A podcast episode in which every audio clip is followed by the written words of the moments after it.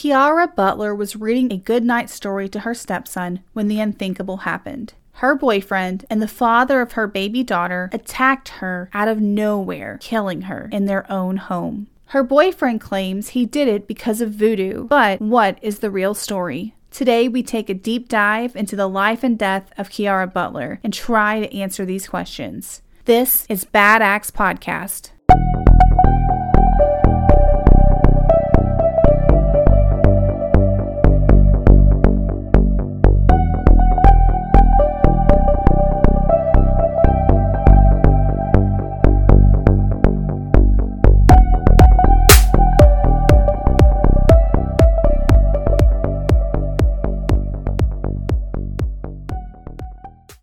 And welcome to Bad Axe Podcast. I'm your host, Danielle Blinka, and this is our co host. Hey, I'm Aaron.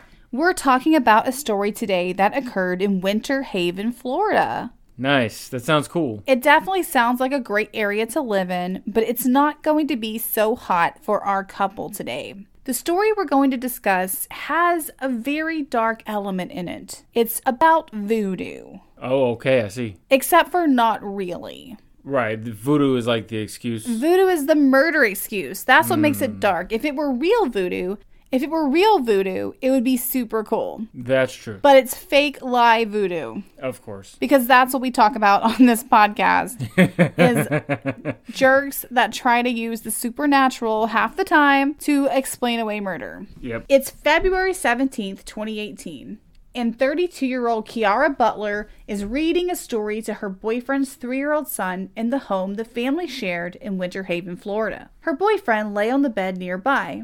It was a scene that plays out nightly in homes across the world. Butler had no idea that moments later she'd die at her boyfriend's hands.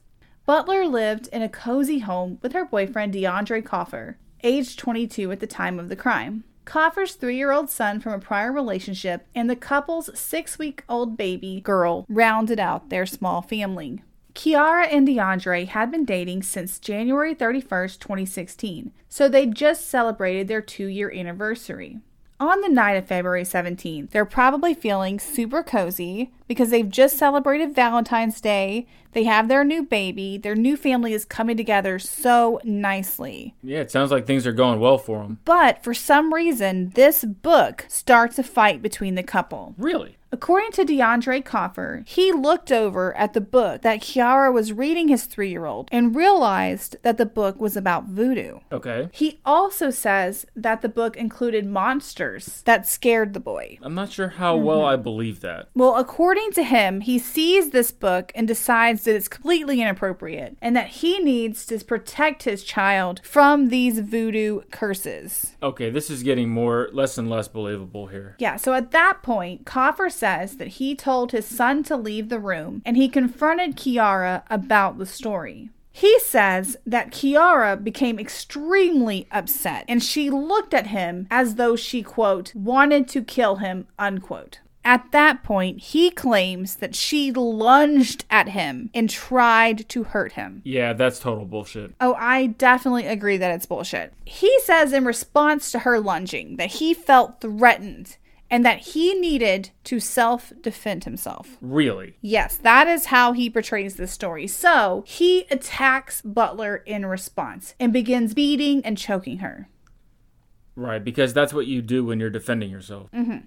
According to statements that DeAndre Coffer made after the crime, he actually lost count of how many times he hit Kiara. But he does admit to continuing the assault until he thought she was unconscious. Sometime after the attack, DeAndre called 911 and claimed he didn't know if Kiara was alive or dead. According to reports, during that 911 call, he actually said that Kiara attacked him and that she was evil and had been trying to do voodoo on his children. Yeah, this is all bullshit. The 911 operator also shared some of their experiences during the call, and according to reports, they claimed that they heard a slap during the 911 call. Jesus, he's hitting her while he's calling Yes. 911? After this alleged slap, the 911 call operator heard Coffer say, quote, get your ass up, unquote, and quote, I had to do it, unquote. Jesus. Yes, very, very, very strange.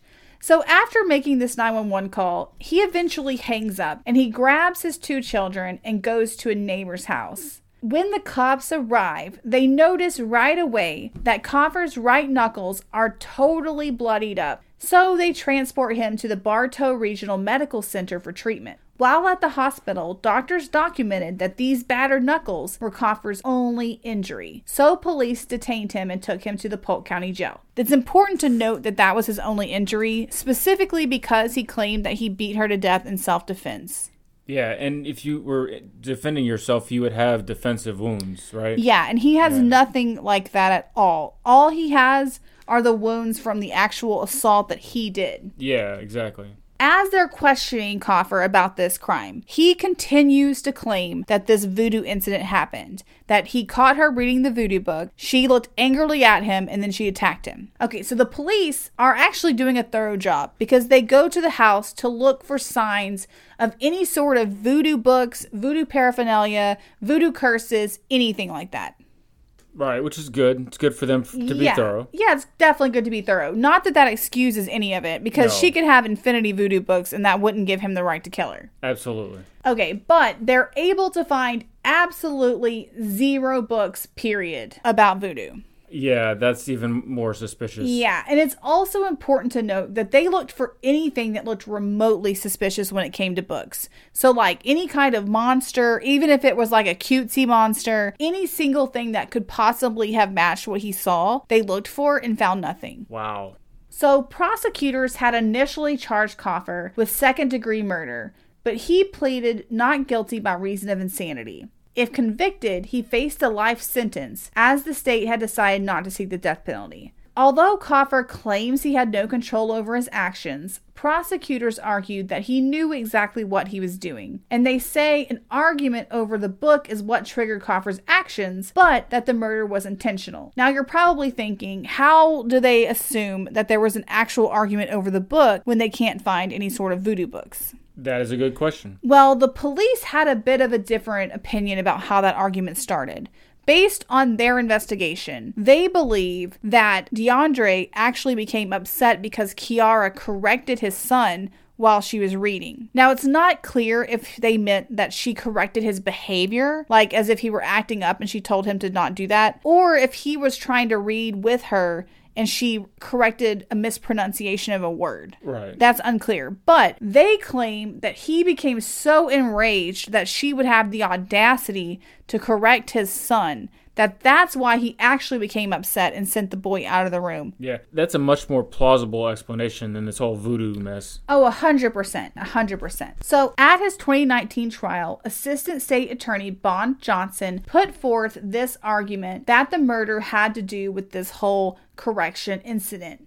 But Coffer's public defenders claimed that he actually feared for his life and thought that he was, quote, fighting a demon, unquote. Oh, good lord. Yeah, obviously, we know that people have delusions. Sometimes, especially with schizophrenia, which is so serious, people do sometimes think there are demons in their lives and that people they know are demons or that they themselves are a demon or maybe they're an avenging angel. But in those situations, there's usually some sort of lead up to them suddenly murdering the person. And in this case, it does seem strange that he leaps straight to that argument. Yeah, exactly. Like with no signs of, of mental issues leading up to that. Plus, that 911 call really doesn't go with that mm-hmm. defense at all, where he's mm-hmm. slapping her and like clearly Yes. saying, like, you made me do this. Like, that sounds much more like an abusive boyfriend. Exactly. And the know? get up thing. That really stood out to me too because him slapping her and then telling her to get up, that's not something you say if you thought that you were slaying a demon. It- that's something you say when you murdered your girlfriend because you're abusive and then you f- realized you fucked up. Exactly. Like that. It doesn't sound like something you do in, if you were defending yourself either.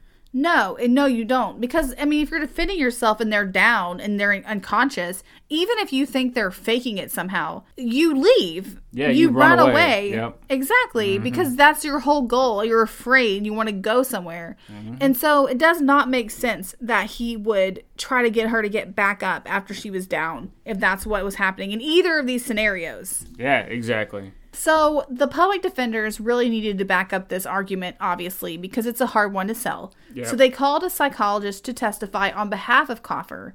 hoping to convince the jury that he did not know what he was doing at the time of the murder. According to court testimony, Coffer strangled Butler for at least two to three minutes as he assaulted her. So he was literally hitting and strangling her at various points at the same time. Jesus, that's brutal. Yes. And based on this timeline, prosecutors argued that Coffer had time to form intent to kill Butler. So they asked the jury to convict him of first degree murder. I think that makes sense. I mean, if you're going to strangle somebody that long, at some mm-hmm. point you're making a choice, right? Definitely. Because I mean, like it takes a while to strangle somebody and kill them. It really does. You know? I feel like that's one of the biggest takeaways if you actually listen to true crime is that so many of these idiot murderers try to say that they accidentally strangled someone like, "Oh, I grabbed her throat for a second and then she was strangled." No, you have to cut someone's airways off for at least a few minutes in order for them to die from that cause. And so if you've strangled someone, there's no way that you did it on accident unless maybe you were having some sort of like sex game that went wrong. Right. And also, I, I'm not giving permission to those people that try to use that excuse because we know they exist. But in this case, this is not that at all. We know that's not what's happening. Yep. He's just try- being a dumbass and trying to act like he barely did anything and she just died. exactly. And I think we see that all too often, especially with partner violence, when men lose their their temper and then assault their girlfriend or wife or friend or whoever it is and squeeze the life out of them literally with their hands or with a garrote of some sort and then try to act like it was an accident like they barely touched her or oh I accidentally hit her in the throat and then she suffocated. No, bitch, you strangled her. Exactly. Yeah, don't try to lie to us. Right. Exactly. And I don't completely agree with the prosecutor that strangle like the time period of strangulation is necessarily the time to form intent. Maybe it is, maybe it's not. I think that's up to the jury really. But at the same time, I do agree that that's definitely a murder, not just you oopsied. Yeah. Exactly. It's 100% murder. After deliberating for three hours, the jury agreed with the prosecutor and us and convicted Coffer of first degree murder, rejecting his insanity plea. He received an automatic sentence of life in prison. Coffer stated at his sentencing that he plans to appeal the verdict. According to reporting by Suzie Schottelkotte, Coffer said after the verdict, quote, I think God is still going to take care of me wherever I go. Out of love, not for me, but for Kiara. At least let my mom and my family get the relationship with my children. Other than that, that's all I have. As it turns out, Kiara's family and DeAndre's family did connect after this crime, and it seems like they have a pretty good bond going. The kids definitely have both sets of grandparents in their life, which is, I think, all you can hope for at this point. Yeah. I think that's the best case for them, probably. Yeah, because these kids need to know each other and to know the love they still have. Because according to reports, these families were both very loving families. This isn't like any kind of issue where they were having a lot of family strife at all.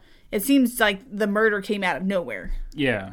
Now, I know there's not as much stuff about Kiara's murder as other crimes out there, but I still think it's important to highlight the different ways that people are succumbing to partner violence. And this is certainly what happened with her. And I think a lot of these people that harm their partners have really, I don't want to say good as in like beneficial, but they have credible seeming excuses to harm their partner.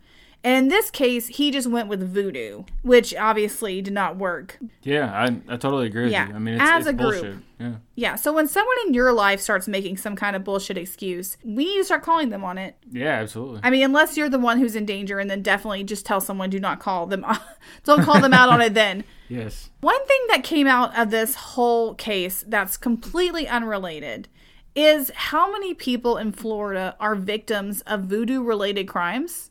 Really? Yeah. So, strangely enough, as I was researching this, I found a lot of other cases where people shot someone and then told the police that the reason why they shot that person is because they had put a voodoo curse on them. Really? That is surprising.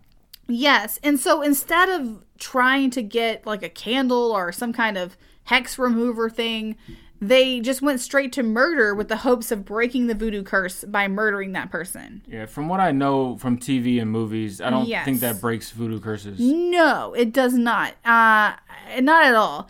And as someone like I've been in a couple of like voodoo shops. I have some voodoo candles actually in the house that I bought from someone who made them. And I have literally never heard of anyone saying that somehow killing the person who cursed you can make that curse go away. It's not like a vampire thing where like the person who created all the vampires below them, like oh you kill the top vampire, everyone just like dies, like all the things they created die. That's not how that works in voodoo, I don't think. Right. I mean, I could be wrong. I'm not a practitioner, so maybe, but it seems like no. yeah, it seems unlikely. And it makes me wonder if it's like this case where people may are just using it as an excuse. Yeah, I think that's exactly what it is. Like it's just such a weird excuse, like a Florida thing. Because I did notice that most of these cases were in Florida, and there was some diversity in the people who were doing it too. So I don't know if maybe there's a lot of voodoo shops or voodoo presence in Florida. Like what's going on with that?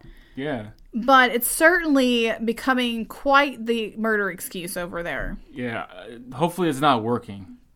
Um, I hope so. I don't get the impression that the cops and juries are are just rubber stamping approval on these voodoo murders. So I don't think it's the right way to go with that. Yeah. I'm pretty sure. Yeah, the cops are getting pretty tired of this voodoo shit. I'm, I'm sure they are. They probably have a whole department that just handles all these things. Be like, oh, it's another voodoo murder. Where he comes in and they're like, Why did you shoot this person? Oh, he cursed me. He cursed me. And then they call in the detective. It's like, oh, this is one of Steve's cases. we'll call him in here, make him handle the voodoo case. Right. I don't know, but this just really caught my eye because of all that. I, I do want to at some point do uh, an episode just on some of these voodoo shootings, but I think that might end up being like a bonus or something. I, I just I don't want to like overwhelm people with voodoo cases. Yeah, that makes sense. Well, that is the end of this story. It was short, not so sweet. There was not as much information about this case as some of the other cases. If you enjoyed this episode, please keep listening.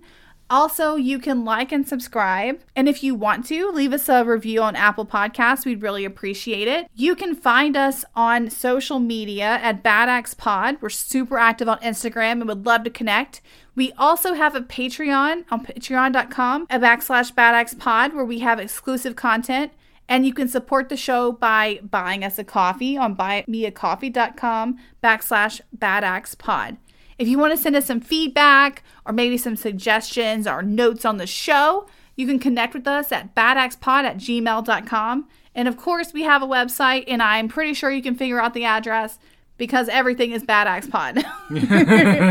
All right, we will see you again next episode. Have a terrific week, and bye bye. Bye.